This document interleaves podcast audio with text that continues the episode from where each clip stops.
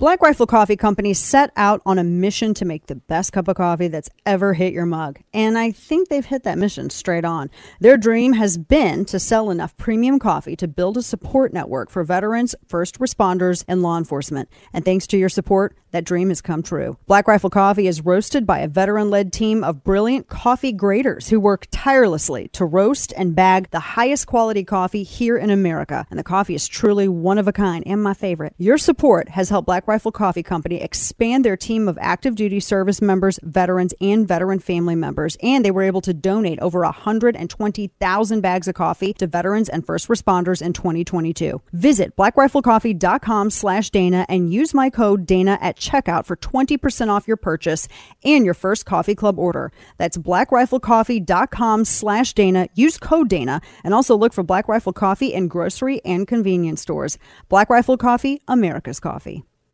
Do you have any indication that the president is willing to discuss both lifting the debt ceiling and the issue of future spending? Well, if he's changed his mind from his whole time in the Senate and vice president before, I mean, he literally led the talks in 2011 and he praised having those talks. This is what he's always done in the past. And if he listens to the American public, more than 74% believe we need to sit down and find ways to eliminate this wasteful spending in Washington. So I don't believe he would change his behavior from before. And I know there's a willingness on our side to find a way that we can find a reasonable and responsible way to get this done. Hmm. I would hope so. And I hope it includes not like compromising on any of these huge issues. Welcome to the program. Happy Monday to you. Your lovable little curmudgeon, Dana Loesch here, to start your week off right, the correct way. So there's a number of things to get into. So we, I have some uh, debt ceiling offerings for you. I also have to, we also have to, to get into this national sales tax thing because the way that this has been, and we were just actually talking about this over break, the way that this has been promoted in the media is insane. And this story, so it's the GOP national sales tax. It says that it backfires. The the sales talk it it backfires. The Democrats see gold. So they're looking at this and this debt ceiling. You have Janet Yellen out there screaming that the sky's going to fall if we don't increase the debt ceiling limit, which nobody wants to do because none of it ever includes any kind of uh, reduction in spending. It doesn't include any of that at all. So I wanted to get into some of this stuff with you because we have. We're also going to get into the document scandal and all of that stuff. Oh, and then I also have to get into with you Democrats want this almost 9% pay increase for millions of federal workers because they had to endure Trump. What about us who have to deal with them? Do we get anything? I'm curious. So we're going to get into all of that. So first and foremost, they're meeting over the debt ceiling. That was McCarthy who was talking about his meeting with Biden. They're going to discuss the debt limit. And this, uh, I re- this is going to be one of the first big tests of this Republican unity that we've heard so much about. That we've, you know, we've seen a lot of really good things after the fight, uh, after they had the so-called, you know, the House leadership fight, and whether or not that, I mean, the unity is really going to be tested here. McCarthy says we're not going to default. That's not even going to come to fruition until sometime in June. So he's saying, look, we have some time here. He's meeting with Biden this week to discuss raising this limit, but they also want to control. I don't know why they're using the word control. It really needs to be just the word reduce or eliminate entirely uh, the uh, any kind of government spending at all whatsoever. Because we just remember we just had this issue where we're now sending a whole bunch of other stuff to Ukraine, and that's you know how much does that cost because it's not free. So he says that. Democrats are wanting to raise the debt ceiling, which is true. Janet Yellen has been out there saying as much. Uh, they said that Republicans Republicans have also said there's not going to be any cuts to Social Security, no cuts to Medicare either. Uh, that's all off the table. And Republicans want to McCarthy said that Republicans are willing to strengthen any kind of you know senior programs, whether it's I, I mean retirement, uh, health benefits. Eh, I know it sounds a little bit more entitlementy than a lot of us are comfortable with. I think, however, we've hit a borrowing limit of thirty-one point four trillion earlier this month. That if you hit your limit on your credit card, you're not going to go out and demand tell your credit card company to go ahead and we need to increase my limit. I just don't know. There's nothing that Congress can lay on the table that would necessitate it. Now, here's the other thing. Actually, I was going to get into this. Kay makes a very good point on this issue. So, we know that a recession is looming. I actually think we're in it now, but, you know, whatever. We're, I mean, come on. We're, for all intents and purposes, we're in the middle of it now. We're going to seriously pretend that we haven't started it. They keep saying it's going to be a mild recession. You don't believe that. You don't believe it's mild, Kane? You think it's just going to be a big o hardcore No. recession? If we're looking at just the inflation number alone, that skyrocketed over eight percent um, during this administration, uh, it was like between one and two percent with uh, with Trump. Yeah. Um, that alone, to me, just proves that we're we're in somewhat of a recession at the moment. Well, the Democrats have been trying to figure out a way to offload responsibility for this because their weakest point is the economy. Well, I mean, it's not just the economy. Let's be real. It's immigration and crime and spending and the economy. I mean, there's a lot of things that they're that they're really you can pin on them, particularly the economy. I mean, when Biden was first two and a half months in office, we already we already saw a major multi, you know trillion dollar spending package. It's insane. So that obviously helped kickstart the way that the economy is reacting now with inflation and now barreling towards a recession. And this coming on the back of, ha- of, of having government spending for the lockdown because the government essentially enacted economic eminent domain, which froze the ability of people to actually generate an income. Then you had the CDC on top of it. You all remember this. Y'all lived through it. Issued the moratorium on leases, which was subsequently reversed. Uh, but the bottom line is that this on the heels of what we were coming out of, and we were actually riding that uh, that spiral. We were we were correcting as we were coming out of the pandemic, and then we immediately punched ourselves in the jimmies by passing that huge spending package. So now here we are with we're, we're two spending packages later, th- oh, three maybe now because I know they've been wanting to get this other stuff going. It's it's a big it's a big issue. So we're on they say on the cusp of a mild recession. Dude, we're all in it. We are in it. But the bottom line, as I said, Democrats have been looking to offload responsibility for this. They do not want to assume any kind of uh, culpability for this at all whatsoever.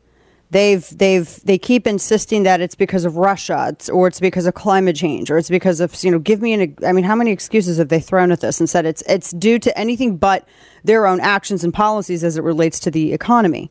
So they're looking to offload this. What better way to do it than looking at Republicans fighting and resisting increasing the debt ceiling and then trying to convince everybody with horrific horrifically stupid and, and just really bad uh, reasoning trying to convince the american public at large that the reason that we are in a recession because it's unavoidable at this point i think the severity is the only thing that's being debated is because of the debt ceiling and republicans refusing to just go along with democrats demands and they're already setting up the structure for this. They want to offload this onto Republicans so that they can embolden themselves going into 2024. They have got to figure out a way to unyoke themselves from this. So that's how they're looking to do it. So they're really when it when you particularly with their base and when you look at the media as well, the way the media runs defense for them, Democrats are actually in a pretty good seat going into this. I'm just I'm not saying I like it. I'm just telling you this is what you're up against. Now, when you couple that with what we've seen and here's what the other thing I want to get into cuz this made me mad. The national sales tax discussion. So Chuck Schumer goes out and it's not just him. There are a number of uh, senators, and I, you also had Hakeem Jeffries talking about this, saying, "Oh, well, you know, the national sales tax that Republicans are wanting to are wanting to push. This is just so." You know, absolutely irresponsible. On top of everything else, that this is the only time they've ever acknowledged that the economy is bad. Can you believe that Republicans want to add a national sales tax on top of this? I mean, look how bad the economy is without admitting that they made it bad. That's the only time they've ever acknowledged it. They've been telling you everything is great. What are you talking about? Eggs? What? So now they're acting as though, because one of the big proposals was to abolish the IRS and replace the federal income tax with a national sales tax. And Democrats are, are acting as though the abolish the IRS part is non existent and replacing the abolished IRS with just this instead of having a federal income tax. Uh, it's not. They're they're acting as though it's a national sales tax on top of everything else. Now, secretly, privately, we all know that they are so excited over this because there are fewer things that Democrats love more than taxing the hell out of stuff. We know this. They are so excited. You know, probably when they first saw this, they didn't realize, they didn't read the part where it said abolishing the IRS and the federal sales tax and replacing all of that stuff with just this, which I'm not saying I'm in favor of just yet. I, am totally in favor of abolishing the IRS, but I have some different ideas on taxation, uh, which I don't like any of it. But, you know, that being said, you know that before they read that part, that they got all excited. And we're thinking, did we just become best friends? OMJ. Oh my gosh. You know they were so excited about this. You know they were. And then they read a little bit more and they're like, oh my gosh, this is actually, particularly with all of the stuff with the IRS. I'm not even going back to, you know, the Tea Party days where they actually had to settle with people. I'm not even going into that. I'm I mean, I'm specifically just thinking of the the IRS and releasing people's social security numbers and releasing their data and shaking down people over Etsy and Venmo. For real. Yeah, last week I went to go get my haircut and my lady was like she I told her I go I was joking. I go I feel like I had to just give you cash under the table. And she's like, "You know what? Honestly, I really hope that people start doing that because they're, you know, with Venmo, I just can't even. Everybody's looking at Venmo. She's like, I. She goes, we we sold a lot. She literally they sold a riding lawnmower, and they have to. They're. She's like, I just am expecting to get something from the IRS on this. I was we're and and I think she just became a conservative. I actually don't know what she is. I never ask. I'm just like, you know, can you can you cut hair well? And are you a Marxist? Because if you are, then I can't. But otherwise, I'm not going to delve beyond that. I actually ask people this. I'm not even going to lie to you. So she was all upset over the i see people everybody is like this. So so this is on the heels. You're going after the people. Who is it? Can i just be real? You know who i would imagine the majority of people on etsy are? They're probably either left left leaning independents or people on the left. I mean, and then you have some like old school, probably like hardcore Bible thumping people who do the quilting and the crocheting and the yarn spinning and all that stuff.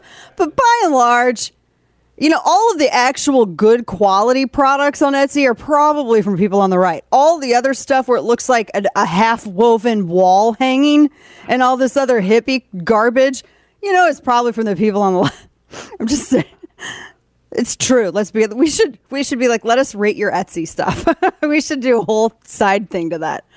But there, you're going to get all those people mad at you. So they. I don't really think that Democrats are just desperate to, to offload the culpability for the economic situation. And I don't really think that they've thought this through all the way, but it's not going to stop them. We have a lot to get into, folks. Like I said, we got our friend Steve Yates. He's going to be joining us later on the program because I got a whole bunch of things there for you. Thanks to your support, Patriot Mobile has emerged as one of the leaders in the parallel economy, and they have big news. Patriot Mobile now offers service with all three major networks. This means if you're with the big three and like the service but hate their values, you can access them with Patriot Mobile. They also offer a performance guarantee. So if you're not happy with your coverage, you can switch between the three major carriers for free. Patriot Mobile, America's only Christian conservative wireless provider, offers nationwide coverage on the best 4G and 5G networks networks, so you get the same great service while supporting a company that fights to preserve our God given rights and freedoms. Resolve now to stop supporting companies that don't align with your values. The Patriot Mobile 100% US based customer service team makes switching easy. Just visit patriotmobile.com slash Dana or call them at 878 Patriot. Get free activation today with the offer code Dana. That's patriotmobile.com slash Dana or call 878 Patriot. Patriotmobile.com slash Dana or call 878 Patriot Patriot the Watchdog on Wall Street podcast with Chris Markowski. Every day, Chris helps unpack the connection between politics and the economy and how it affects your wallet and your 401k. With the stock market so volatile these days, is it smart to make a prediction? In 2022, all of the market predictions were way off. If you want to invest your hard-earned money, don't make a prediction on your own. It will lead to some painful consequences. What should you do? Whether it's happening in DC or down on Wall Street, it's affecting you financially. Be informed. Check out the Watchdog on Wall Street podcast with Chris Markowski on Apple, Spotify, or wherever you get your podcasts. And now, all of the news you would probably miss. It's time for Dana's Quick Five, brought to you by KelTec. The original Wednesday Addams, Lisa Loring, has passed away, age 64. She was taken off life support three days after suffering a stroke caused by smoking and high blood pressure. Wait, your cane just hit the desk. Just saying. Lisa Loring, the original Wednesday Addams for 64 episodes from 1964 to 1966. The original daughter of Goth has passed away age 64. That is quite young, is it not? That is quite young. Yeah, it's young. It's a, that's young. Sure, it had nothing to do with. Don't ask about it, but you can totally be asked about. You know what? If you're going to go to a restaurant, if you're going to do anything, you can totally. You know, I'm just saying. Uh, this is so sad. Oh, it's heartbreaking. Lisa Marie Presley was back on opioids and taking weight loss medi- medicines, medicine to lose 40 to 50 pounds in the weeks leading up to the Golden Globes. Uh, that's according to some of the latest. Uh, according to, and that's uh, from TMZ. They said that uh, she had been on opioids, uh, even back taking those. She had been clean for a really long time. Uh, but that's why she looked when she was there. She was on the remember she was on the red carpet. One of the uh, Jerry Schilling, one of the original Memphis Mafia, and uh, she leaned onto his arm, and he was totally fine. Like it's just weird. That's, I'm sure it was weird for him see Elvis go through what he did now, and then watch Elvis's daughter go. It's just weird, man. Uh, so that's very sad. Also, more. I'm feeling this. New Gallup poll. Y'all know how I love my polls here, citing the government as the top problem. Inflation ranks second. the government is a bigger problem. Yes! Woo! I mean, I should give you the number, right? I just immediately, we just got all excited that we agreed with all these. It's like a lot, by, by quite a bit. Uh, the majority of Americans think that the government and poor leadership. It's worse than inflation, immigration, the economy in general, unifying the country, all the other problems that you can imagine. It's way worse than than any of that. Here's what's funny.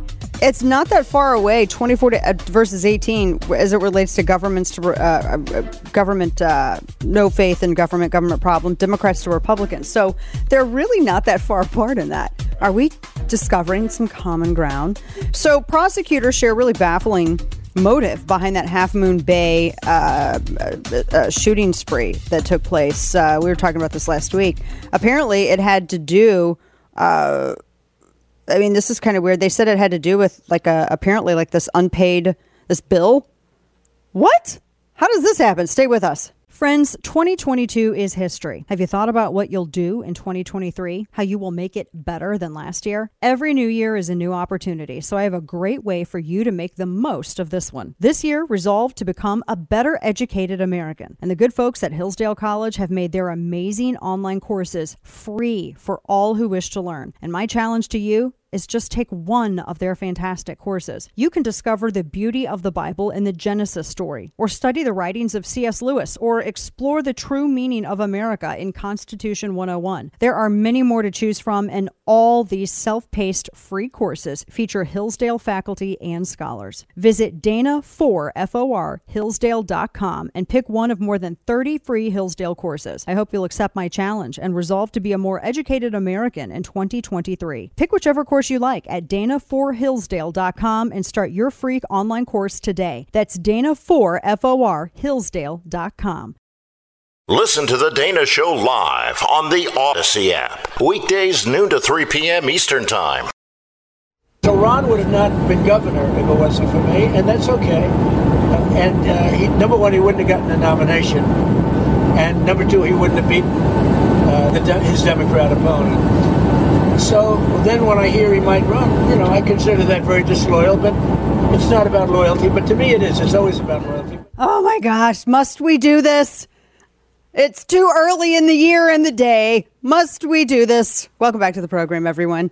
Your lovable curmudgeon here, Dana Loesch from Sea to Shining Sea. You can listen to the program and you can also watch the simulcast of the nationally syndicated radio program uh, everywhere YouTube, Facebook, via the first, also DirecTV, channel 349. I remembered. So, this. Uh,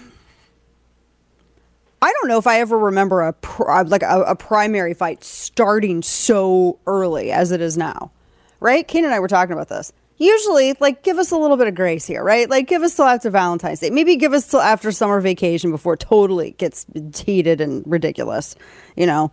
But eh, it doesn't look like that's happening. So, this was over the weekend with uh, the former president talking about Florida's governor because he says that that and I don't think DeSantis hasn't responded. Uh, he hasn't said anything about it. Uh, he hasn't taken the bait at all. Uh, none of. I mean, he hasn't even announced any kind of uh, presidential campaign.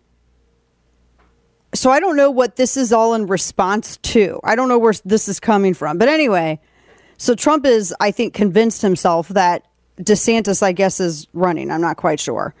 And he's clearly not. Uh, I mean, at least he hasn't said anything. He's clearly focusing on Florida right now.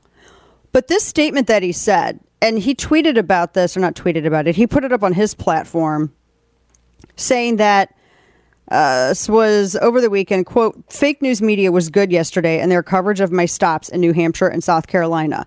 Other than the Globalist Street Journal, which is rarely accurate or good, they said the day was really amazing.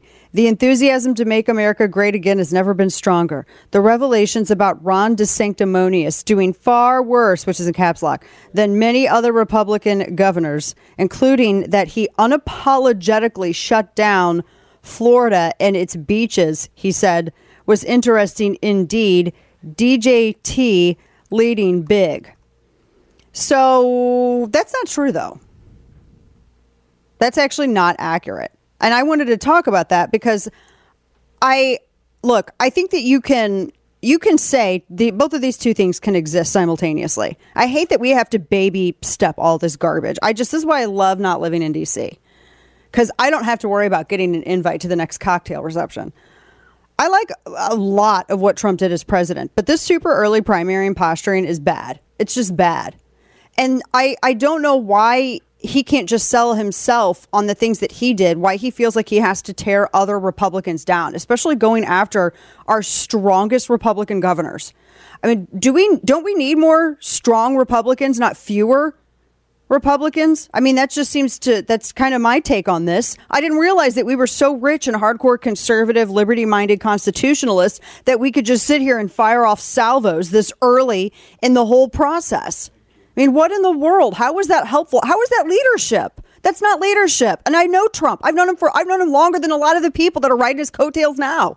I don't understand why there's this need to do that. You don't need to tear somebody else down to sell yourself. Just sell yourself, right? That's like what the Democrats always do. I'm not saying he's a Democrat. I'm saying he doesn't need to do what they do, which is they can't say a damn thing without talking about Trump. Sell yourself. You don't have to try to tear down the other guy. There's no need for it.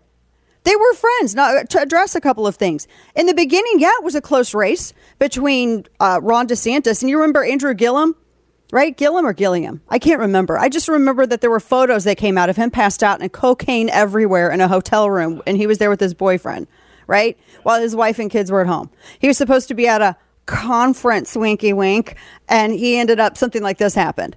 I mean, thank heavens. Florida really dodged that one, didn't they? But that's great. And then Ron DeSantis really did some great things in Florida. He's been doing some some amazing things in Florida where work woke goes to woke goes to die. Uh, so I don't I, I think that's great, but I also think that it doesn't mean that everyone else has to stay behind you or that everyone else has to be suppressed so you can maintain. I just don't understand that reasoning. I mean, I would, a good leadership is also about being a kingmaker. And being a kingmaker also means that you help elevate other individuals and and recognize the potential and recognize you know when they're at a high point and re- I mean all of this I mean that all goes into the all goes into the package. But when he was talking about specifically closing beaches, they were never closed. Now, this might be somewhat anecdotal to people, but let me just tell you, they were never closed. I was telling Kane on break, I had nine friends and their families that left Texas and went to Florida. Left Texas. Texas shut down. Florida, it was, there wasn't uniformity because DeSantis, and I was actually going back and looking at all of this. DeSantis was saying, okay, well, in certain areas, you know, you're going to have, that's why we have municipal elections, by the way, people. So that's why you got to participate in those things because those local leaders could make determinations about whether or not you know, this is going to be shut down or that's going to be shut down. I mean, in Texas, we had some people saying you had to wear a mask here. And then in other parts of Texas, their local leaders were saying that you didn't have to do all this stuff here. And there wasn't any uniformity in Texas either. But the governor uh, extended that emergency, Abbott extended that emergency uh, authorization and made sure that, you know, we, he had those ability. I mean, we, it was shut down. There were, I mean, places were shut down. In Florida, like I said, might be somewhat anecdotal. I had nine friends, nine who took their families because remember, schools then kicked into all remote learning. They took their families and they went to Florida. So I had one friend who owns, along with some other people, uh, some beach a beachfront property that they it's a vacation house that they rent out to everybody. They went and stayed there, and their kids did remote learning. They were on the beach every day. I had other friends that got rentals we have uh, some other folks that we know who run one of those companies that deal and manage all the vacation rental properties in Florida. They work uh, a lot in Destin, the Destin area, uh, in the Panhandle area. And they were saying that they had never been so packed. They had no openings. And people were there for the entirety of lockdown. As long as we had remote learning, our friends, because some of them were my kids' friends, they were there. And so this accusation that the beaches were shut down is just not true. Furthermore, do you remember that guy? He's the lawyer, Daniel Uhlfelder. He was the troll who dressed up as the Grim Reaper and he went on a tour of all of Florida's beaches to scare people away from being on the beach. Do you remember this? And we made so much fun of him on the show. We're like, don't get heat stroke. uh, but he went out there on the beaches dressed as the Grim Reaper trying to scare everyone for being at the beach which is one of the dumbest things I've ever seen. They were never closed. They just, the, the beaches just literally were never closed. And furthermore, here's something else that I wanted to mention because everyone's like, oh, well, you know, Florida, there were, you know, he did say he was following the uh, CDC mandate. Yeah, in the very beginning, DeSantis did, like every other governor. But then something, when things started not making sense, he went against it. And that's when he had his own Remember, he had his own eh, independently appointed, not associated with Fauci, et cetera, et cetera, his own Florida based health advisors. And that's when you had all the Florida Democrats start attacking those people. There were all of these other dramas playing out while this was happening. And he was listening to them and not taking CDC orders at that point. And Florida, I mean, was saying Florida's not going to close. I mean, I have so many things here that I'm looking at he was refusing to keep school shut down. He was refusing, you know, the, uh, there's a number of things. Uh, and this, uh, he actually signed like this executive order. I'm like looking at some of the stuff that I had pulled up. He was, he was ending all of those mandates that's when he kind and he got attacked by Democrats who were saying he said that he was overstepping his boundary as governor by in, interfering in these municipal matters because he was saying he was he signed this executive order saying you're not going to you we're not going to have these mandates these COVID mandates, and so all the Democrats in these local areas got mad at him because he was ending mandates. So pick your lane, like which is it? You can't have both. Fauci said that Florida opened up too soon. I have a piece that's coming out on Substack, and I actually went into this because, and this was from Politico. Remember, Trump was not initially on board with Florida's reopening of schools. And there was, it was during April 2020, they had a press conference, and you remember you had Birx and Fauci and all this stuff. And Trump was was taking questions on it. And there was a question that he was immediately asked about about DeSantis and he had said, you know, something to the effect of, well, you know, he's doing a good job as governor. And I had read where he's thinking about opening up the schools earlier than the end of this month. I'd have to look at the numbers. And he also added he would like governors to make decisions without overruling them, which was something that changed when he was asked about Georgia a month later. But that's what then he threw it off to Fauci, and Fauci immediately started criticizing DeSantis for opening Florida schools, for having Florida schools kids back into cl- the classrooms as early as they were. And so, and that was not contested. And then, like I said, a month later, the former president opposed Georgia's reopening. He said, quote, I told the governor of Georgia, Brian Kemp, that I strongly disagree with his decision to open certain facilities. So, and, and that was widely reported. I mean, here's the thing in the very beginning, everybody was kind of looking at the thing that gets taxpayer dollars that we are supposed to be able to trust, that was supposed to be involved in science and not political science, the CDC. And once it started getting weird, a lot of governors, and DeSantis was one of the first to do this, began bucking the CDC stuff. And it wasn't just him, there were a ton of other governors that followed in suit as well. There was never any mandate for any kind of vaccines or anything like that. So I just think A, you don't need to tear other allies down trying to promote yourself. And B, by gosh, if you're going to criticize somebody, be accurate about it. It does not help. It is it is so unhelpful. And I don't want to spend portions of this program talking about a president whose, you know, economic policies I liked, who I thought did some really good stuff with foreign policy. I don't want to have to sit here and be like, "Sir, this is incorrect." On something as petty as as as getting a date about beaches and reopening and everything else correct because this is all public information. It's hidden on this thing called the internet. It literally took me 20 minutes to go and read about the beaches and read about how 22 days later he was disagreeing with Georgia's reopening. I mean, this is not hard to find. Why? There's no need to do this. No need. I don't understand it. And frankly, it's starting to kind of piss me off because I'm done having to take time to deal with it. All the, I mean, let's come on. We do not need to do this. All right. So now everyone's also mad over, get ready for it, Dr. Jill. So people have been saying this about her for quite some time. What is her doctorate in? Dr. Jill? Isn't it like uh isn't it was it an honorary doctorate? I actually don't even I've never okay, she got a she got a doctorate in education from Delaware. Her dissertation was on student retention at community college. You guys know my whole thing about this, right? I think I've always thought her doctorate was kind of um I just I don't know. Her dissertation seems like it was garbage and I just I just to me I think you're I, might make some people mad. I'm going to go ahead and say it. I'm not calling you a doctor unless you can rearrange guts. I think it is I think it's gauche. I really do. I think it's cringe. I do. I'm not call- my son had told me he was like, I'd like to get my doctorate. And I go, you, Are you going to go rearrange guts? And he goes, no, like doctorate and and uh, and you know maybe like uh, you know uh, constitutional law, something like that, maybe political science. And I go, you can pay for it yourself. And I said, I will make fun of you for till the end of my days. And he's like, what? I go, I'm totally going to make fun of you for that. I said, it is this, it's an, an egotistical, it's a ridiculous thing. I said, and you're only doing it because you want to be called doctor. That's dumb. I'm not calling you doctor unless you can rearrange guts. I've had people correct me and I will call you Mr. or Ms. I don't care. You can get mad at me. You can choose not to associate with me. I think it's gauche to sit here and call yourself a doctor when you're not an actual gut rearranging doctor. Can you give me medicine? You can't. I ain't calling you doctor. No offense.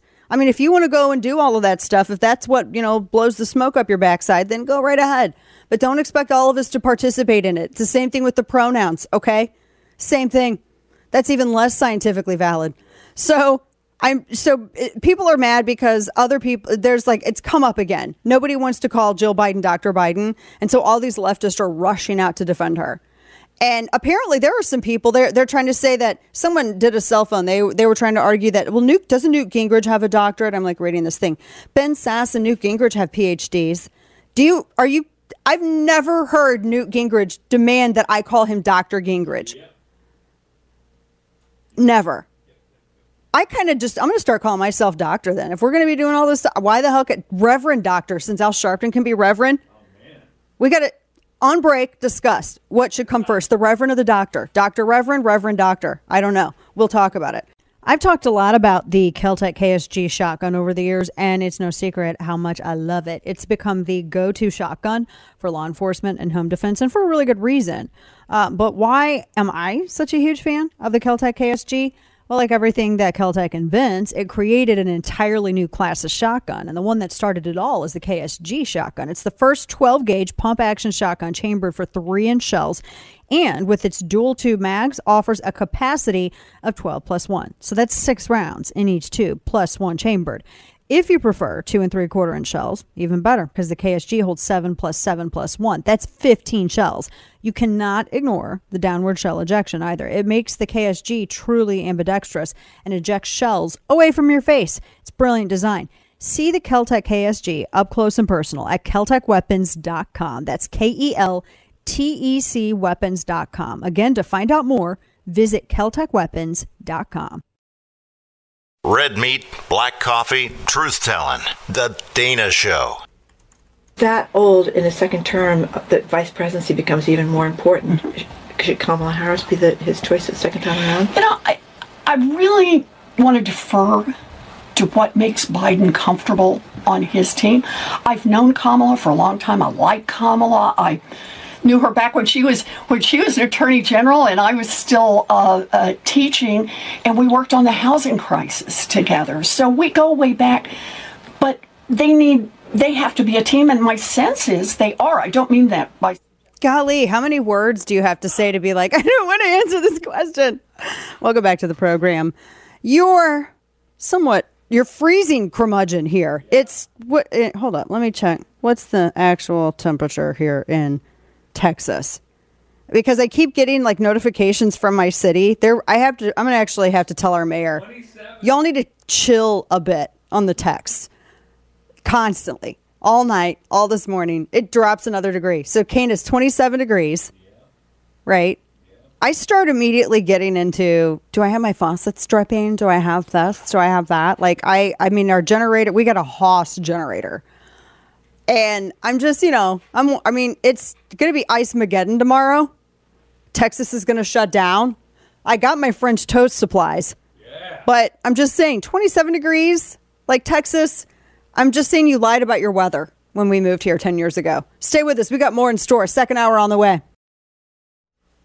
Uh, Chief CJ Davis, when in my interview with her, she said that all the officers being black, it takes race off the table. Do you agree with that? Uh, no, no, I don't. Uh, I think that I understand what uh, the chief was saying, and I think she uh, really handled this situation in a very professional way. She moved swiftly. She ensured that those officers were removed from the department. She took all the necessary steps. Uh, but I think uh, race is still on the table. Uh, when a culture of policing historically has treated uh, those from different groups differently, uh, even when the individuals are from that same group, that culture can still exist. And we have to zero in on it, being honest about it, and making sure that we properly train police for the realities of the cities that they are policing in. So that is New York City Mayor Eric Adams. Welcome back to the program. Top of the second hour here on the show. And he's on CNN, who really was full on with this narrative about the Tyre Nichols killing. And he was saying, yes, race is on the table. Van Jones had said that it was race. Other people had said it was race. One of the things that I was thinking about, and we've been having this conversation for quite some time over the years, really ever since Ferguson, if not before then. There's always been criticism about racial makeup of police forces. Even though, like in Baltimore, for instance, the force is predominantly black. In other parts of the country, in other departments, the same thing applies. But ignoring that for the sake of discussion, if you wanted to have a more diverse police force, then why are you setting up policing, which is kind of this social contract where you have citizens employing other citizens to keep the peace for all citizens? Why are you treating it as this racial institution and stripping ethnicity from people who want to pursue a career in policing and presenting them as essentially white adjacent? That's so stupid.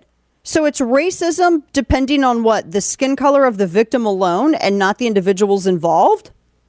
That doesn't make any sense. Does that make sense? That's illogical. You had five black officers. Now we're going to talk about what happened, but it's difficult to even enter the conversation when the construct around it is immediately, well, it's race or you're a racist if you don't think it's race.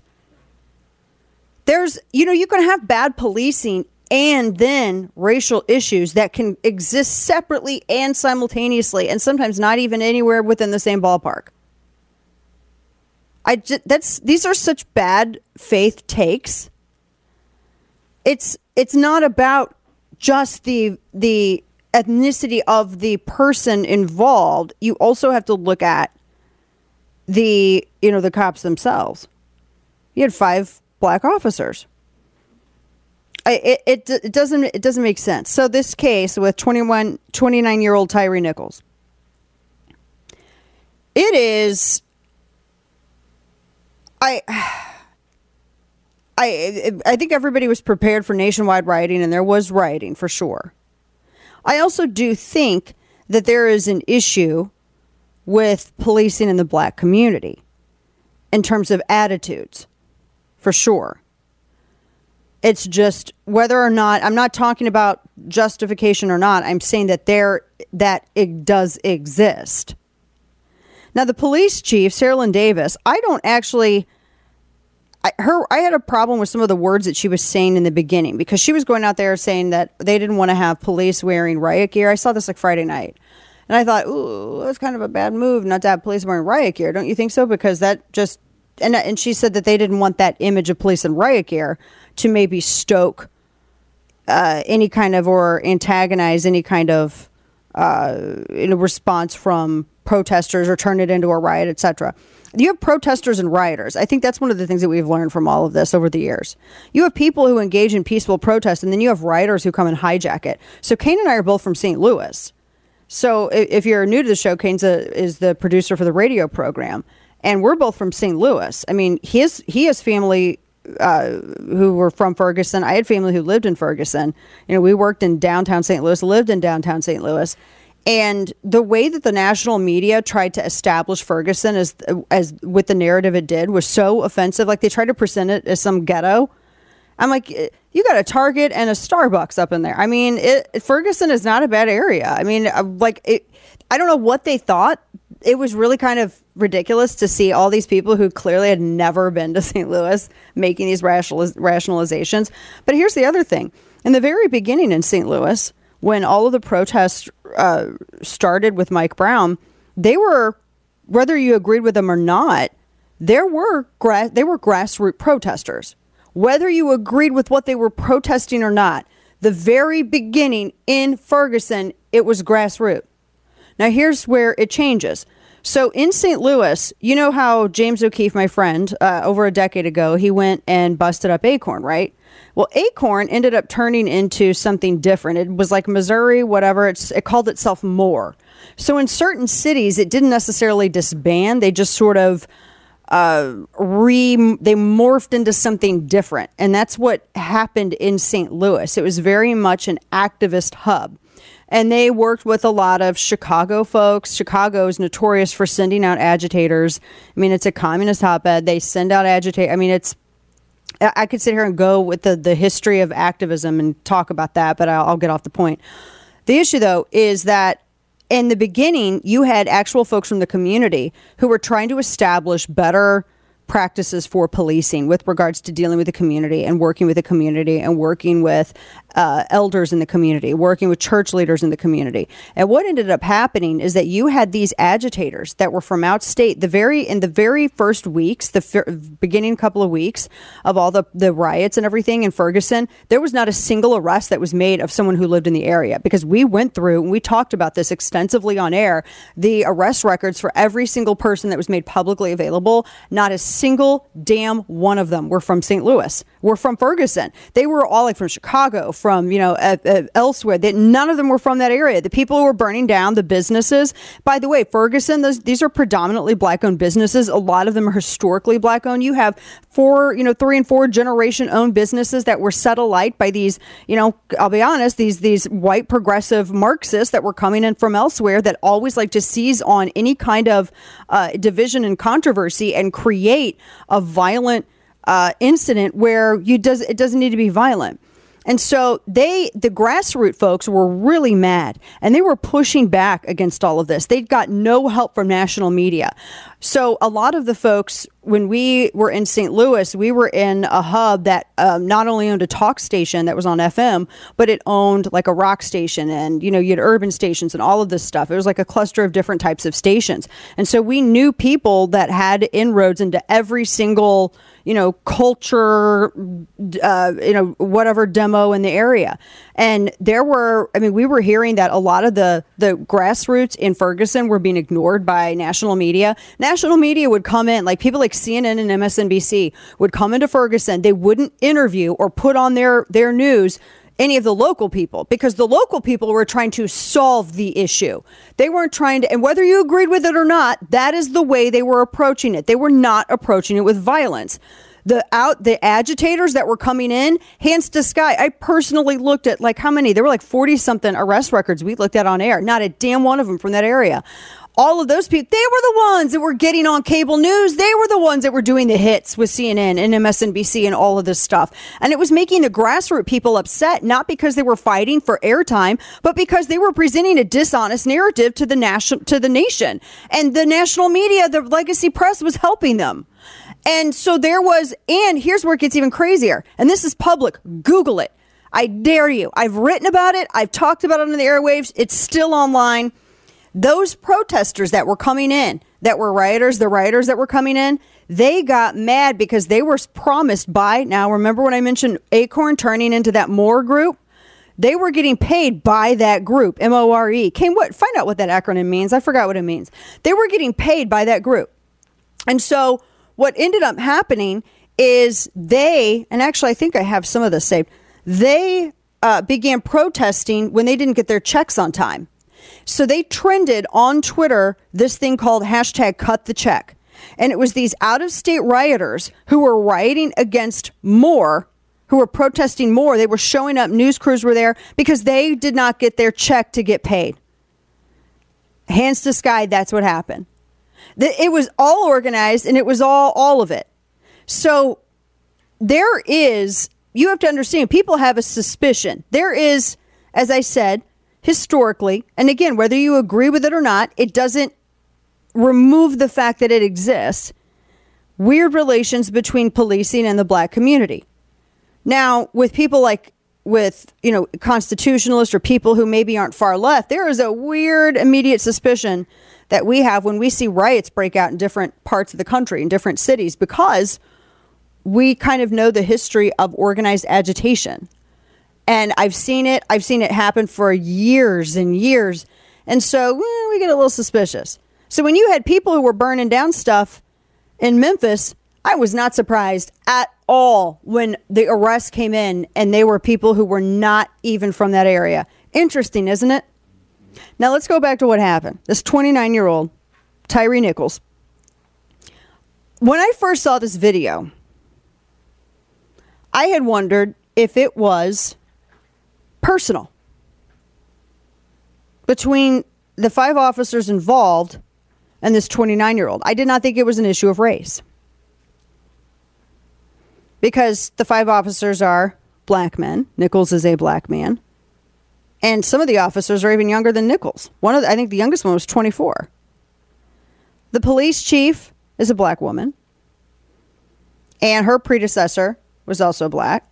And his predecessor and his predecessor um, the Tyre Nichols story. I like Jason Whit- Jason Whitlock wrote a piece where he was looking at Tyree Tyre Nichols versus Rodney King and looking at the differences in these in these issues because they said that you know he was saying that media was looking at Rodney King as an example of misconduct fueled by racism.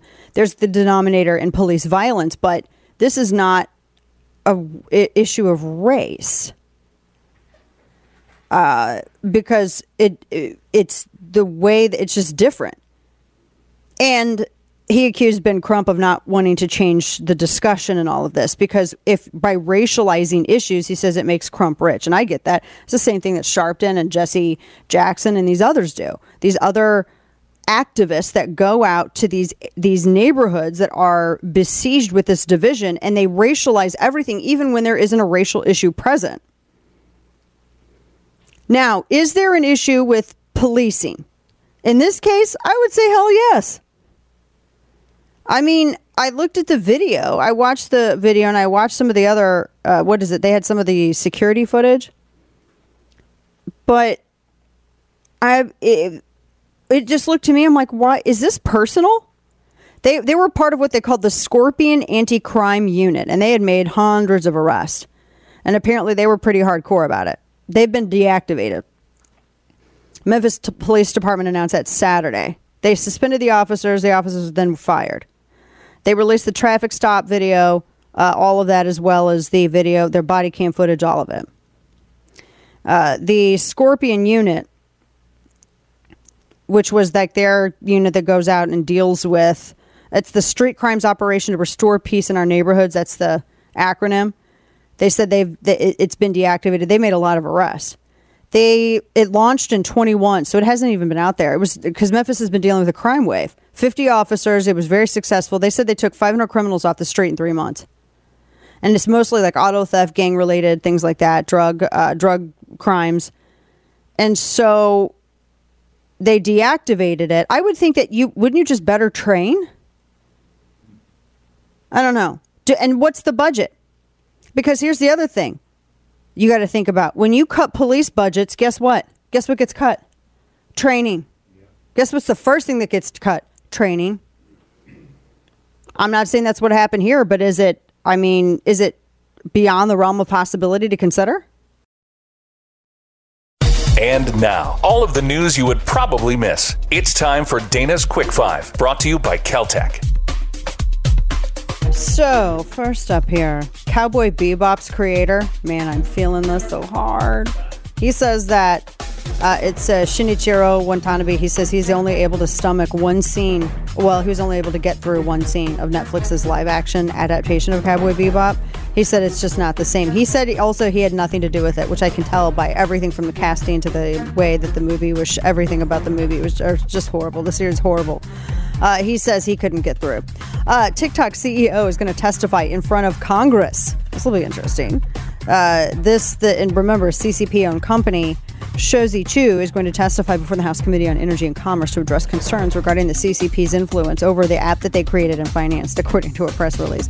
They've been under heavy scrutiny after reports came out that they were selling user data to the CCP for propaganda purposes, and they were criticized for the sexual exploitation of minors, according to the Wall Street Journal. This is going to happen on March 23rd. He will be the lone witness on the panel, according to the press release.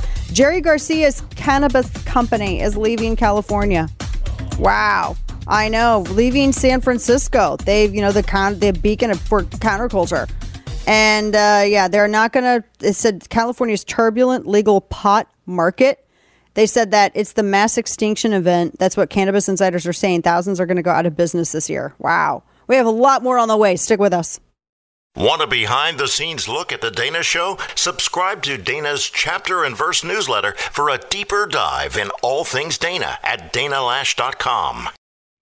I got a message today for some white people. If we have white people listening, paying attention, I wouldn't mind should if you on our would do this with me. We rub our chests, we find our heartbeat, and we say, We did this. What? We did this. Oh, I didn't do that. Um, what in cinnamon toast crunch hell did I just watch?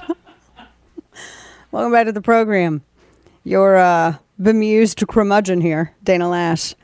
As you listen from sea to shining sea, ladies and gentlemen, don't forget to go and find us uh, YouTube and Facebook, like and subscribe as well. So that is who she's nobody of a, of particular significance, just random Karen, random white progressive. She says that white supremacy killed Tyre Nichols, not the police. When I think everyone else is saying it looks like it was policing, like bad policing that did it, and not, you know. I mean, I'm going to ask the dumbest question I've probably ever asked. So, is her and Van Jones and all these other folks out there, is their argument that if you are black and then you put on the police uniform, you magically become white? Sounds like it. Really? Sounds like it. That seems illiberal. But, you know, I'm I don't want to judge, but I'm going to totally judge. I don't know why she always has to. Why did she? You know who she looks like? She looks like oh, this is such an insult because she crops her hair out of the top. She looks like a weird version of Stanley Tucci. Her video for if you're not watching, it's this. If, if you're not watching the simulcast of the nationally syndicated radio show, it's this woman who's in this Charlie Brown vest, and she and she's in these. She's looks like Stanley Tucci, doesn't she? Like a unhealthy Stanley Tucci, in a Charlie Brown vest, which he would never wear. And she, I don't know what I don't, I man, I don't know, man. This stuff is, these far left people are weird. They are weird people. but it looks like it's bad policing, and that's what. It, but but here's the thing: you're gonna if the way to get more bad policing is to not talk about bad policing and reforms and just be like everything's racial. Thank you. You're gonna get more bad policing if you don't actually talk about. I mean, I know we're gonna learn more about everything that happened, but man, I'm telling you what, it looked personal in watching that video. It looked it. I mean, it looked personal. It it was it it was weird. So, uh, oh man. But yeah, unless one of them was pulling what's that one chick, Rachel Dolezal, unless you know these officers were like the male version of her.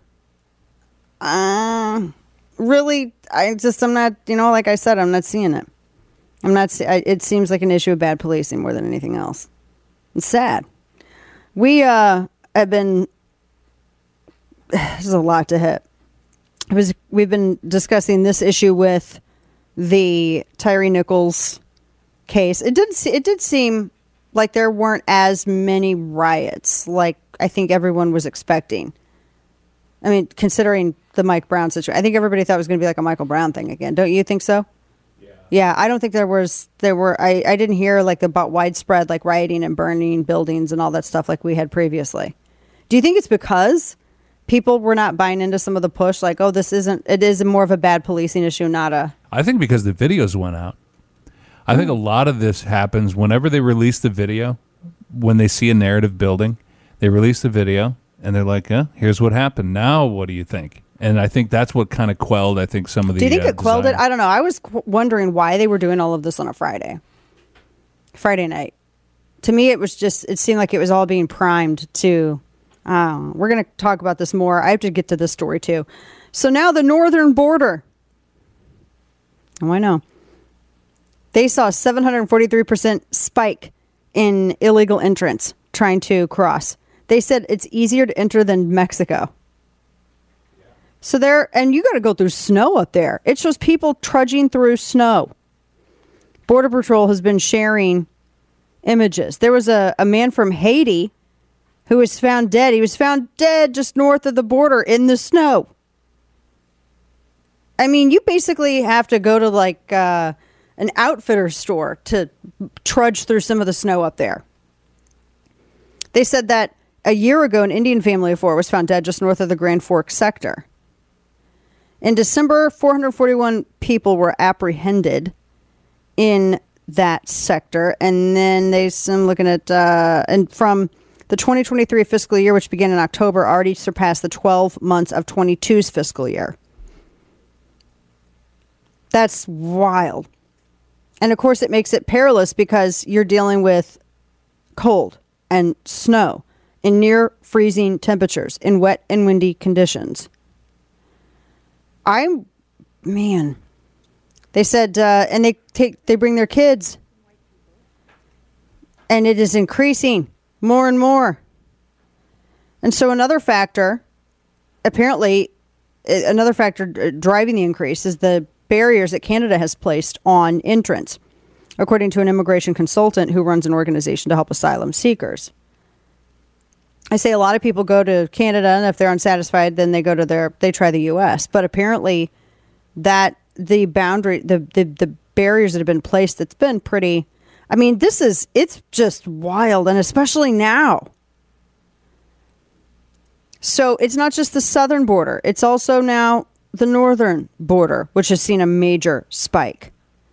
I think we'll have an easier time working with Canada. Maybe I don't know. Trudeau seems like a fascist, but this is wild to see these kind of numbers. But they said it's easier to enter. I would imagine this is going to increase, especially as we get into warmer months. I would imagine that this would this will increase because you're not going to. It, it it's it'll be actually it's like very lovely up there uh, during the summer when it's sweltering and you're you're sweating to death and it's horrible to be outside at you know the southern border for longer than five minutes. Man, now speaking of this with immigration, I had uh, what was this with Eric Adams?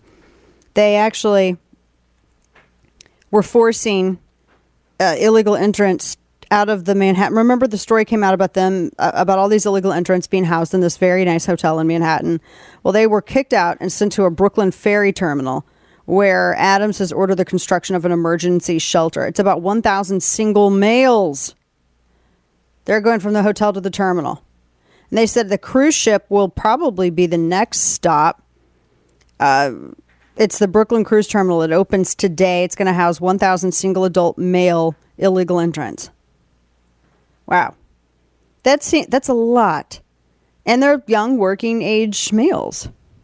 So they're being removed from that hotel. And Eric Adams still acts as though New York City is is somehow unfairly uh, dealing with the weight of this. When other, oh my gosh, we could talk about all of the border communities that have unfairly dealt with the disproportionate illegal entry and the drain on resources, etc., as a result of that. Now, while all of this has been happening, you got crime increasing. Chicago's in the middle of a crime spike. Chicago Mayor Lori Lightfoot was filmed dancing in the streets of Chicago. Crime has soared 61%. You remember the Magnificent Mile? I went there one time, uh, first time, I, not one time, but the first time I ever went to Chicago. I was a freshman in college, and uh, Magnificent Mile was just beautiful. Beautiful city. Now, they said that there's a 30% vacancy on the Magnificent Mile because flagship stores have left because the chaos, the violent chaos at night is so bad. The crime is so high. The storefronts are empty. It's actually over 30%. A friend was telling me they, they think the vacancies on the Magnificent Mile are over that. I have had a handful of friends leave Chicago and they either go to Texas, Tennessee, or Florida some of them their their families have been there for forever and they've they're they're like we can't stay here anymore. We're done. And you have lori lightfoot. Oh just just since her term began 2278 homicides over 9000 people shot. It's gang and drug violence. Since january 1st alone that's just this month 41 homicides 194 shot. And she's out here dancing with voters with a drum line she's a weird lady, man. She's out there dancing with voters, got a drum line. She wants to get reelected. Remember when she made everybody stay home so she could go get her hair cut? And I'm like, what did you have to do to cut your hair? Like for real, what did you have to do to get your? Because you have real short hair. What did you have to do to cut your hair? Like her, and Nancy Pelosi made everybody stay home, but they go out and they do all this stuff.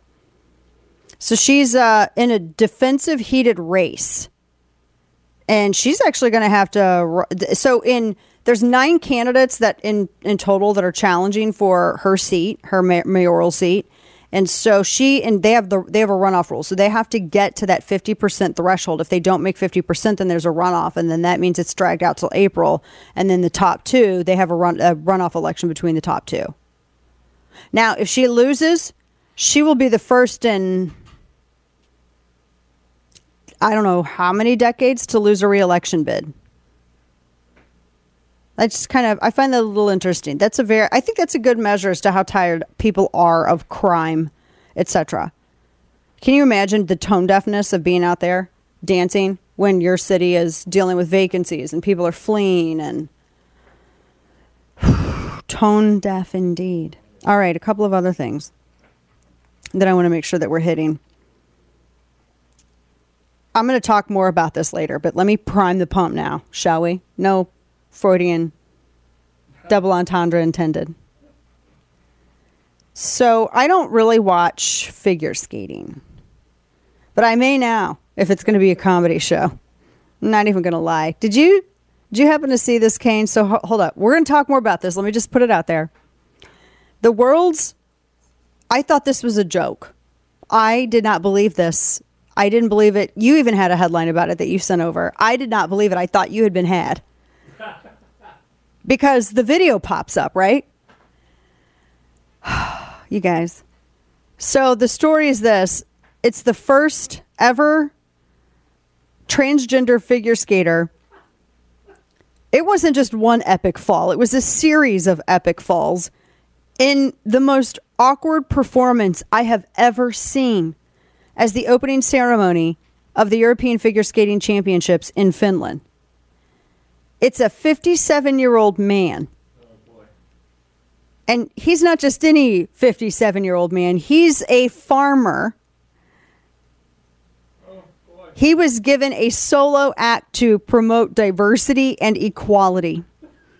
And I'm going to leave it at that because we're going to come back to this in our third hour.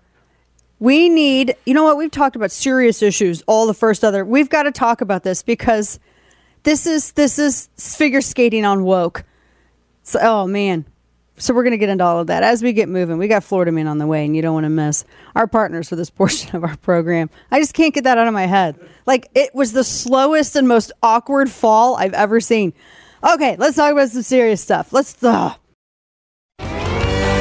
It's his life mission to make bad decisions. It's time for Florida Man.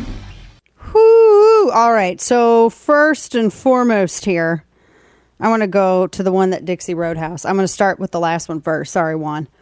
This comes from NBC local affiliate Channel 2. A Florida man challenged everyone to a fight after the bars closed. Woo-wee! It's so rare that this happens, you know. I mean, it just very is. Cape Coral, Florida. The line between night and morning was blurred Saturday in Cape Coral. Last night had come and gone, and the lingering crowd was beginning to disperse. Cape Coral police watched the clock click past three in the morning, yet the street outside the establishments were still a frenzy. Can you go over and take care of that guy? A random citizen approached the patrol car, concerned about a half naked man turning the evening celebrations into chaos. They said, quote, he spit in my friend's face and was running around grabbing people. As another man, swiping spittle from his face, confirmed the act of aggression. By the way, slash, just, just a sidebar, when a guy named Teddy Byrne, who has never written straight news, goes from features to news. This is the story. This is how it's written. So they said amongst the individuals sharing goodbyes, blah, blah, blah. Basically, the guy had his pants hanging, his boxers were exposed, and little else. Uh, his name is Kyle Sean Schonkweiler. They said he was serving as the self imposed mayor, throwing his arms around. Uh, no shoes, no shirt, overserviced. And the arrest report said strong smell of an alcoholic beverage coming from Kyle's person, as though he's separate from himself.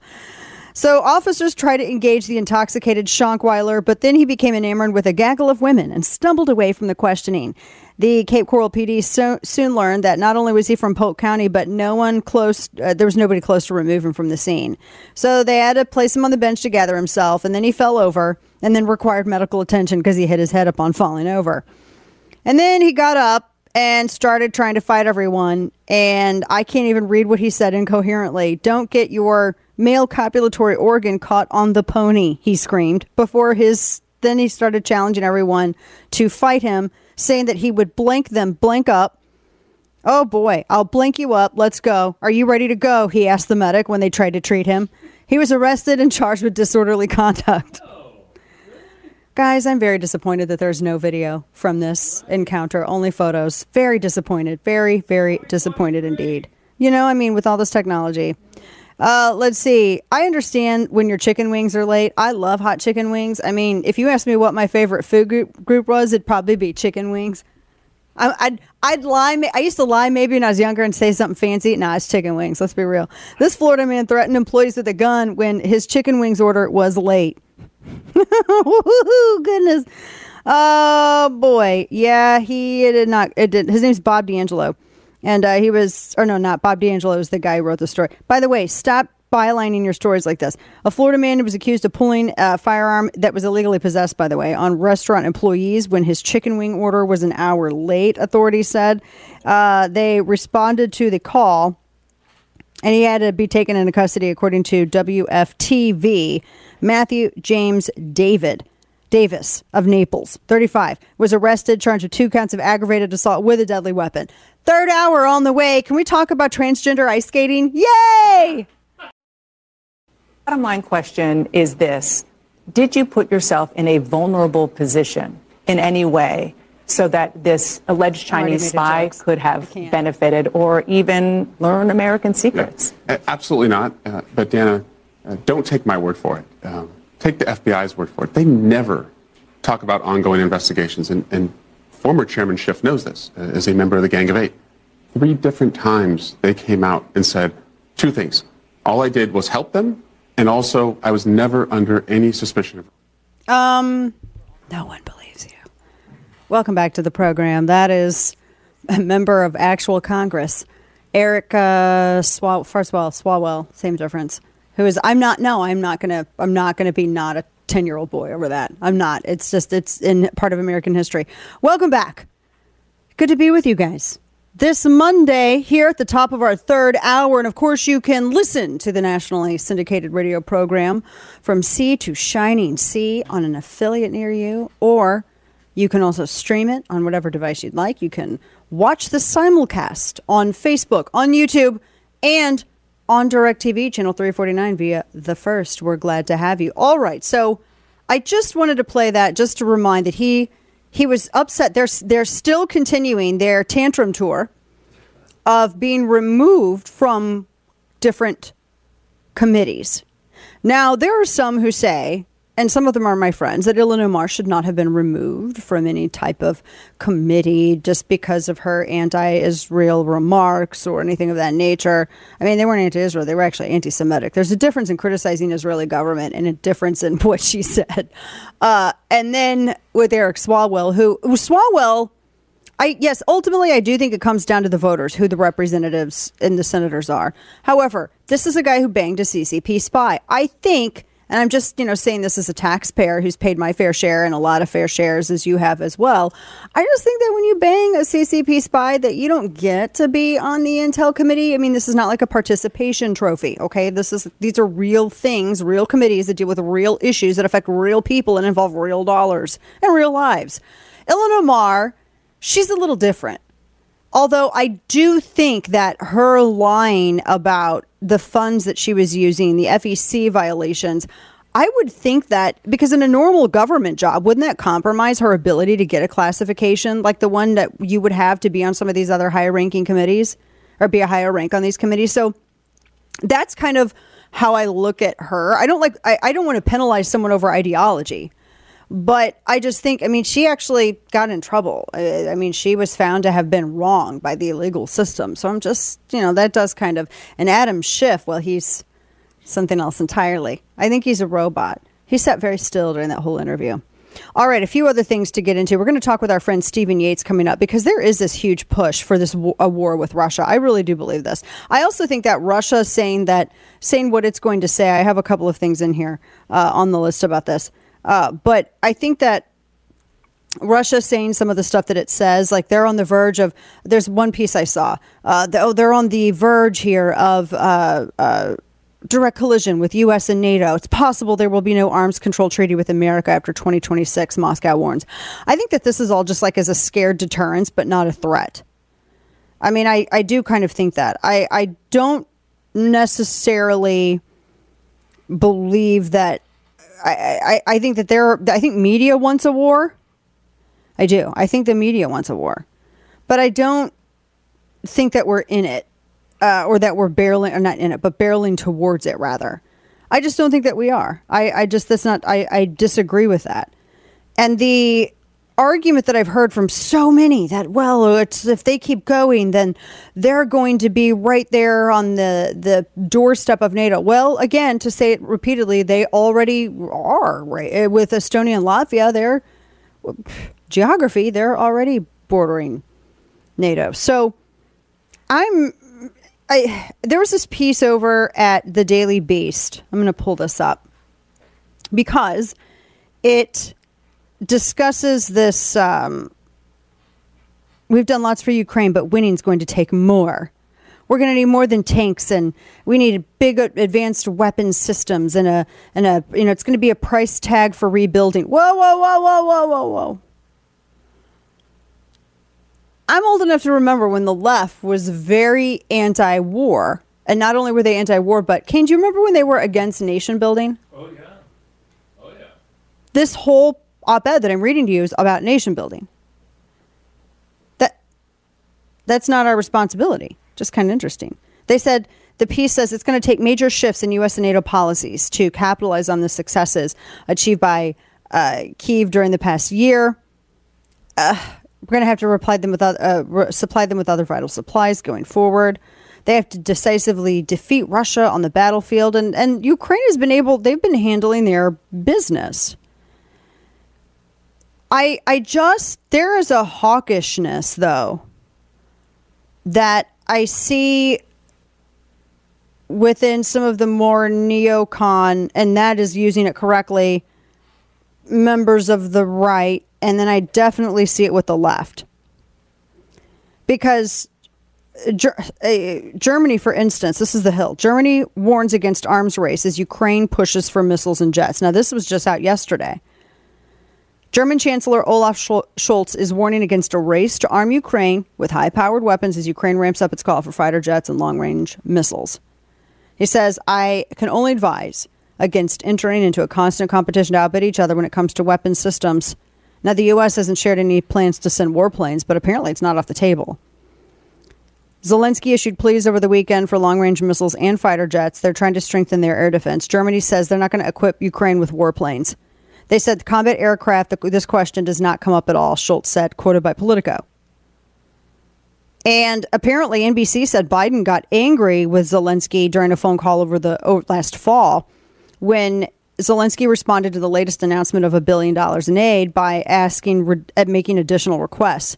And Biden, at least for his part, according to NBC, told Zelensky he should be grateful for U.S. support. You have 31 M1 Abrams going in. Germany's sending Leopard 2 battle tanks. Uh, and apparently 14 machines and approve other countries' requests to do the same because I think that they're having to, uh, they're, they're uh, the supply and all of the. I, this is with the amount of money that's been spent, and there are a lot of people who have legitimate questions as to the accountability of this. Ukraine's government is not non corrupt. I hope people realize this. They have their own issues with corruption. I, I, mean, they were shutting down churches and they were shutting down media outlets just in the past year. I mean, he's not this big, he really gets this, gets lionized as this anti corruption crusader now, I'm not saying that that gives Russia at all any kind of right to do what they're doing, but let's not act as though he's this perfect angel. And because of that, that is why you have every right and, and responsibility to demand an accountability of every dollar that's been sent over there, something that has not been granted to people asking for it, particularly members of Congress. Uh, for instance, there were some, this was a Associated Press Pulling this story Ukraine corruption scandal claims several top officials. The deputy head of Ukraine's presidential office quit after Ukrainian President Volodymyr Zelensky pledged to launch a staff shakeup amid high level corruption allegations during the war with Russia. They said his name is Kyrylo uh, Timoshenko, and he's being relieved of his duties. Neither gave re- uh, no one gave any indication as to why the resignation took place. They said that he was linked to the embezzlement of humanitarian aid worth more than seven million, and it was supposed to go towards pe- making sure that people didn't go hungry in these areas, that these war torn areas due to the Russian invasion. And who, where do you think that that money came from? Us. That's our taxpayer dollars that was embezzled. And apparently, the deputy defense minister as well, uh, Shapovalov, had also resigned because there were money. There was money that had been humanitarian aid that was supposed to go and feed Ukrainian troops, and apparently that went missing. So the way that it's been so Zelensky's driving out these corrupt these corrupt individuals. Um yeah, but he's also locked up his political opponents. He shut down media outlets. Anybody that reports on his administration, like for instance, some of the, the entities that first started reporting on the missing money were shut down by Zelensky. So yes, you're absolutely correct to ask questions. There's there's I, I hate this this push that I see from the left and even some people on the right that if you ask legitimate questions about accountability for dollars that have been sent when we know money has been embezzled, it's been reported. Media outlets that have first reported it were shut down. You know, there's there's there's corruption uh, rampant. You have a, it's not the same thing as saying that you don't support them against any kind of invasion. That's the stupidest thing ever. But that's what people are doing as a way to shut down any kind of criticism or question and or inquiry into taxpayer dollars. Where's the account? Where's the accountability? And it's irresponsible. We need an oversight committee for this, to be honest. And so now it seems like in the in the demand for more money, there is this this push to magnify or exaggerate the threat of war with Russia, uh, like a World War III. Man, I tell you what, I have a couple of other things here as well that I want to make sure that we are getting into. Can we talk about this transgender figure skater? Yes, thank you. Okay, this is what you've been waiting for. It's the world's first ever transgender figure skater suffered an epic fall in an awkward performance at the opening ceremony of the European Figure Skating Championships in Finland. The name of the individual, Mina Enitikanian, 57, what is a farm owner, farmer.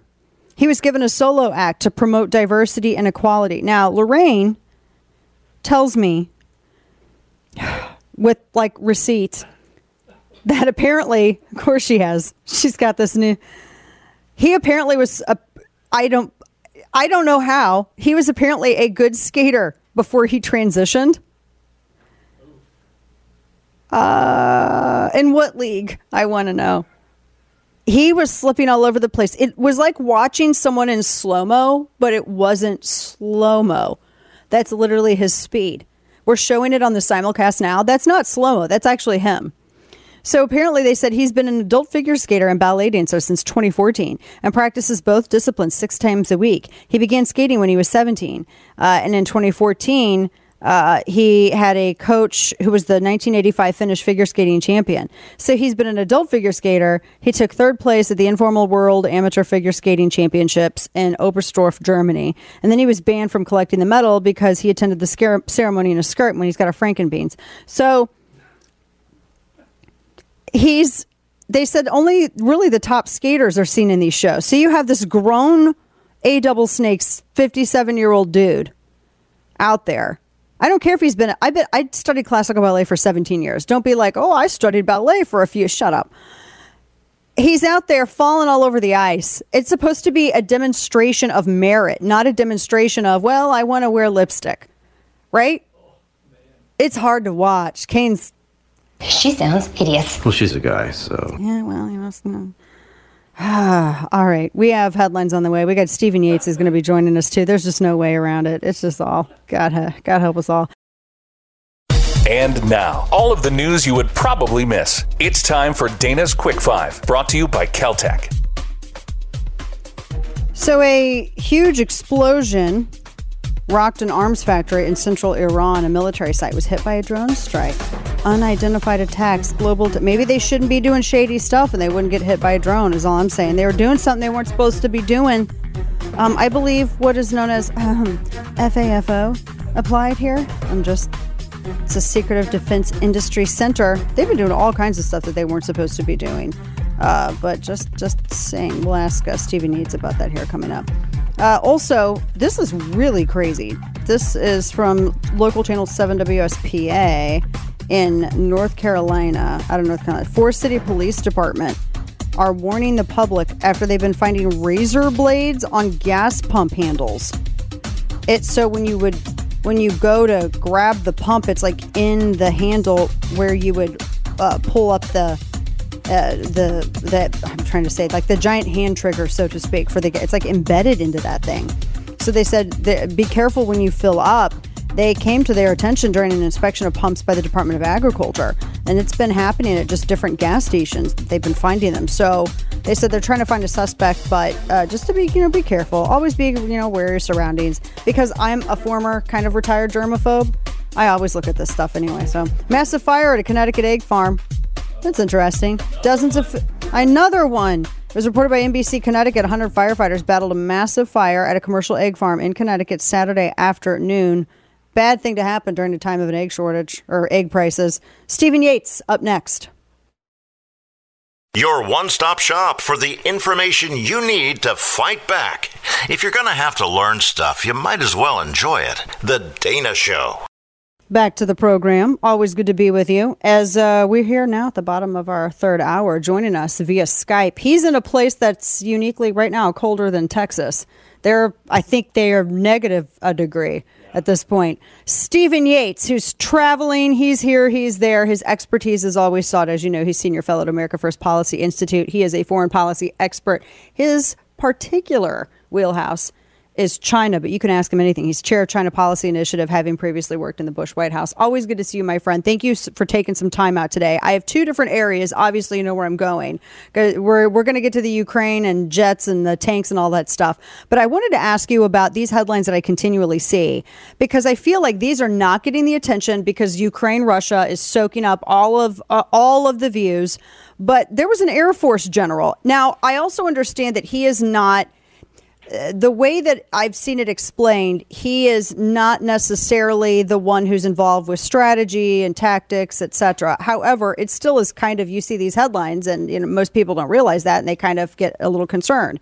Air Force General tells his officers war with China is only two years away. He apparently sent down sent out a very very uh, frank uh, uh, email about this a memo to officers he commands. He predicts the U.S. is going to be at war with China in two years, tells everyone to get ready and aim for the head. He goes, I hope I'm wrong. My gut tells me we will fight in 2025. Now, I. I have reservations about anything like a memo being made public and getting, I mean, nothing that's not any good. But I wanted to know what you make of this and if this is something you know, from if you're, you know, able to say with your experiences, are you hearing this? Is this something that you think is more widely shared and not just with, you know, folks like this guy who may not be one of the higher ups?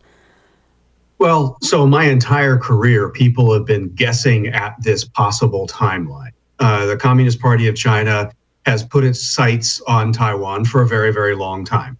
Uh, there's num- they don't like Taiwan being outside their fold, but even more than that, they hate the United States having influence so close to their shores. Uh, and obviously, they like to push the United States and our alliance system out from East Asia. So this has been going on for a long time. Most of the best experts had been saying, well, they're not ready yet. It could be 10 years, could be 15 years. All I can tell you is my entire lifetime, they have always underestimated how rapidly China would acquire the capability to break big things. And so uh, I, I find what he said not to be surprising that someone would be concerned. I mean, after all, when former Speaker Pelosi was going through Taiwan, people worried whether World War III was going to happen right then. And on any given day, the Communist Party of China and their dear leader, Xi Jinping, could choose to do terrible and irresponsible things. What it needs to be is a wake up call that we need to change normal business. We can't deal with China as if it's this economic opportunity alone, uh, that there's something more significant that we need to be prepared for. We had the shock of COVID and whatever all that entailed. A war over Taiwan would have much bigger ripple effect economically and militarily, of course. And so he's right that we need to be prepared, but no one knows when. It could be tomorrow, it could be never, it could be somewhere in between.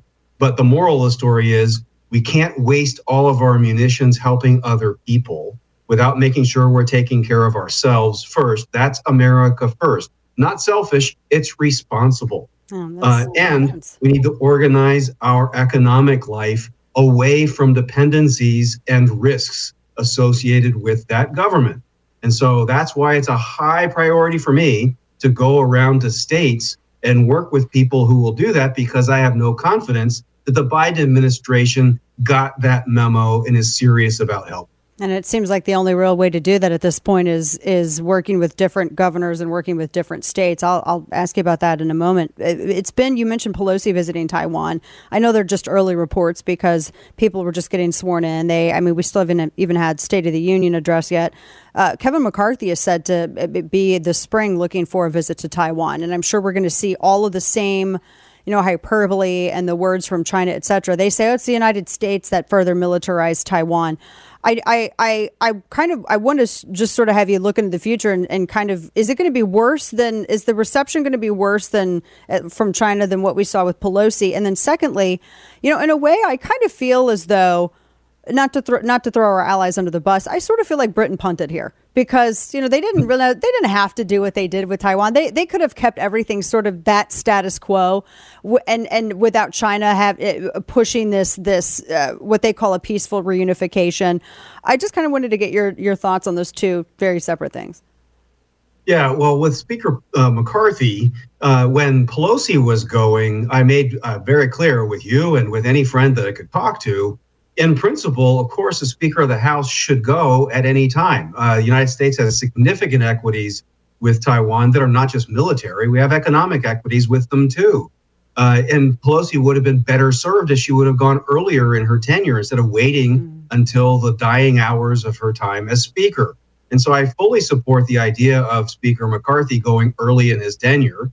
Uh, and really, I don't care whether the Chinese want to make a big propaganda show about it because, in principle, we're vested in this relationship. And I think it's important to help them protect themselves so that America is not the 911 that's expected to come in first and maybe only in these contingencies. And so having a leader of Congress go important.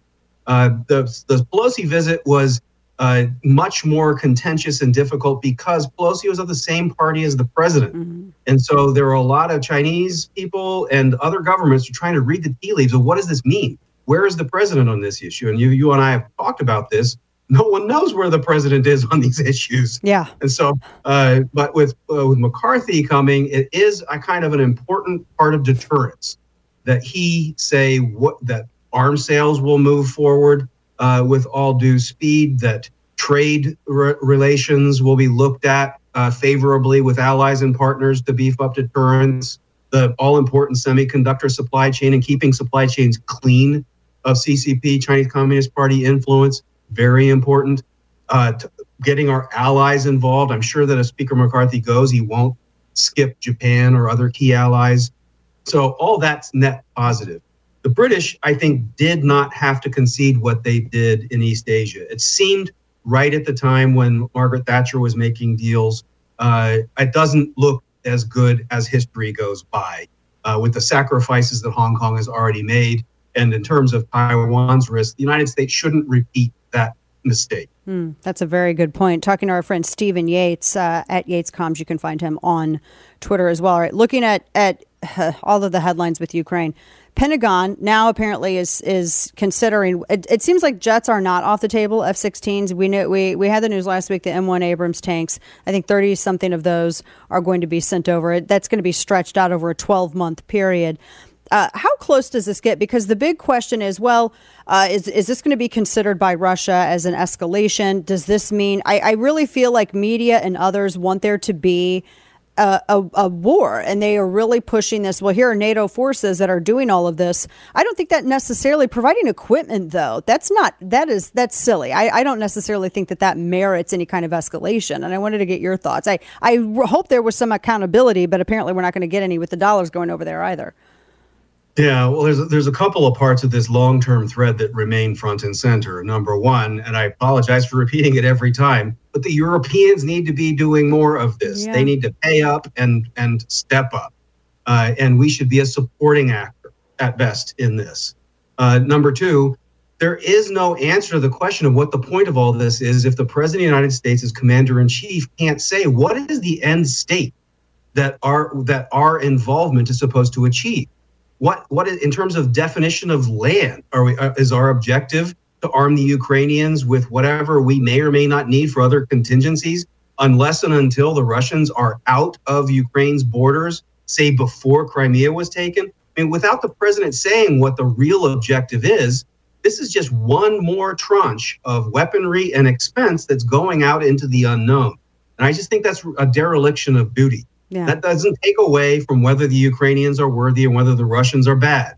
But these are just basic things about presidential decision making. Under our Constitution, it's his responsibility to do this. And it has the added virtue if we get our stuff correct, then others get are better positioned to step in and share the burden. True. That's such, such a great point. Last question for you. Talking to Stephen Yates, uh, expert on foreign policy, and as we said, he's senior fellow of America First Policy Institute. I've seen some, and pretty high-ranking Republicans as well, uh, say that uh, well, if if if Ukraine is unable to defend itself, Russia is going to continue to expand, and then they'll be on NATO's doorstep.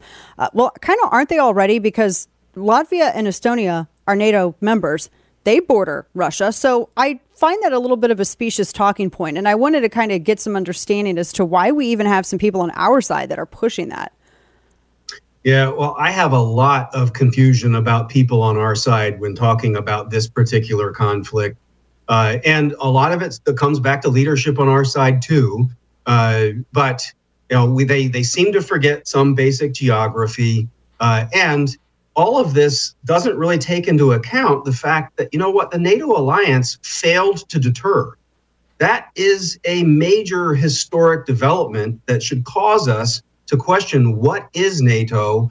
What are we paying for? What are others paying for? How is this burden sharing working out? That's far more important than figuring out who's a member or a future member or not. If you don't have the core mission and execution down, it really is peripheral whether people are in or out. It's not serving its basic purpose if it was meant to deter Russia. Yeah, that's that's it. That's the point. At Yates Comms on Twitter. Stephen Yates, safe travels, especially with Ice Mageddon coming in at least to Texas. So hopefully Texas won't close down.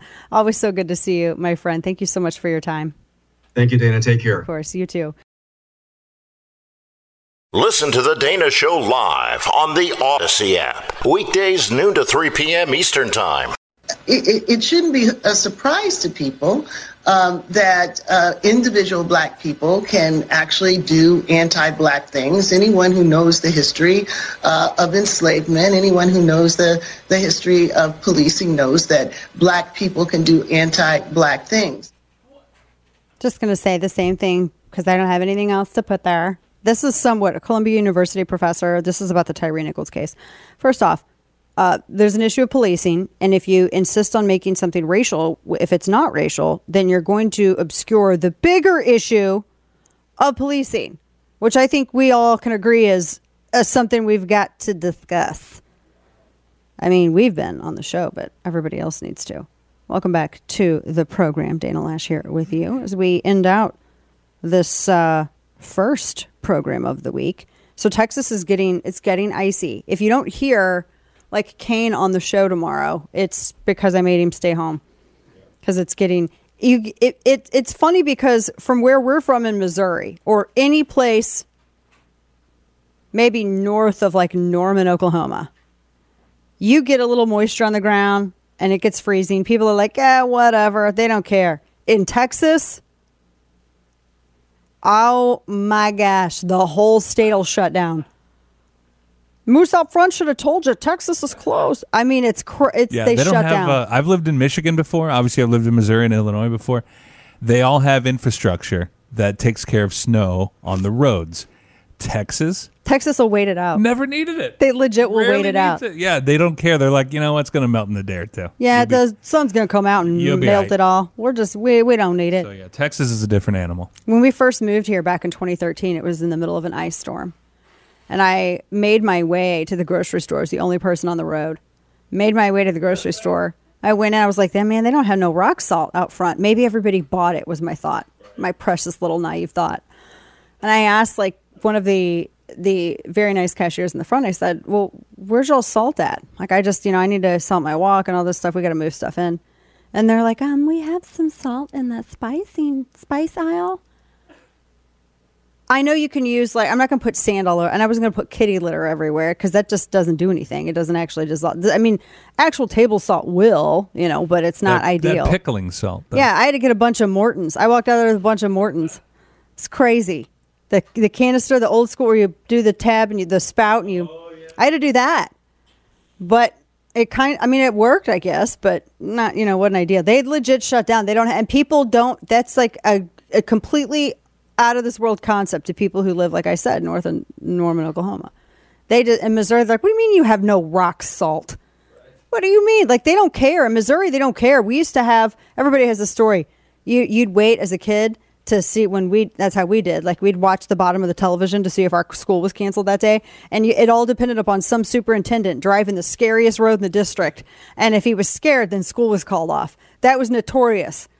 I went to Fox High School in Missouri. That that's how we would always be like, which which person is it that's driving Lions Den Road, the scariest road in our county? Oh man, we'd pro- hope and pray that that it was real bad, so that he'd call off school. It was a riot, but that's how we did. My kids don't; they don't believe we Yeah, watch we never got television. notifications on our phones about school. We had to Yeah. wait and watch the news on the TV and that little scrolling. They make us the sound bottom. like we're a thousand years old. My youngest is like, "You had to watch the lower third of your screen." I'm like, "Yes, that's how we learn." alphabetical order. We had to wait. If our school started with the T and we were on the A's or B's, Oh my gosh, you were in it. for a world of pain. It was horrible, right? And they only put it up for like a split second. So you and all your friends had to watch it because if there was like any, you know, like you would have like St. Francis or then Francis Howell, you'd have all that, like if they were similarly named, oh my gosh, you didn't want to miss it. And if you missed it, then you did, oh my gosh, did you have to call a friend? If they missed it, oh my gosh, nobody knows. Chaos. Travel safe out there, Texans. All right, today's stupidity. Woo! All right, it's the WHO's uh, Dr. Tedros.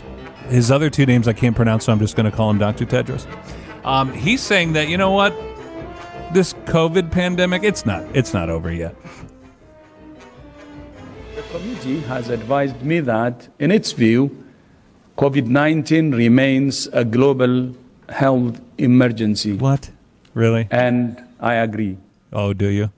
Yeah, well, guess you what? I. I don't. I don't agree. I don't agree at Why- all. We don't need to listen to this fool. We don't need to listen to him. We don't need to listen to you, Doctor Tedros. Where you sounds like you have two first They're names as your addicted- last name. They're addicted to power, and that's the I'm telling you what. All right, folks, that does it for us today. I'll be on Jesse Watters' program tonight in the 6 p.m. Central Hour, talking about uh, what happened to that journalist in the Paul Pelosi case. I got fi- he got suspended. Where's his apology? We got that. Sign up for the newsletter of at Substack, chapter and verse. Have a great night. Back with you tomorrow.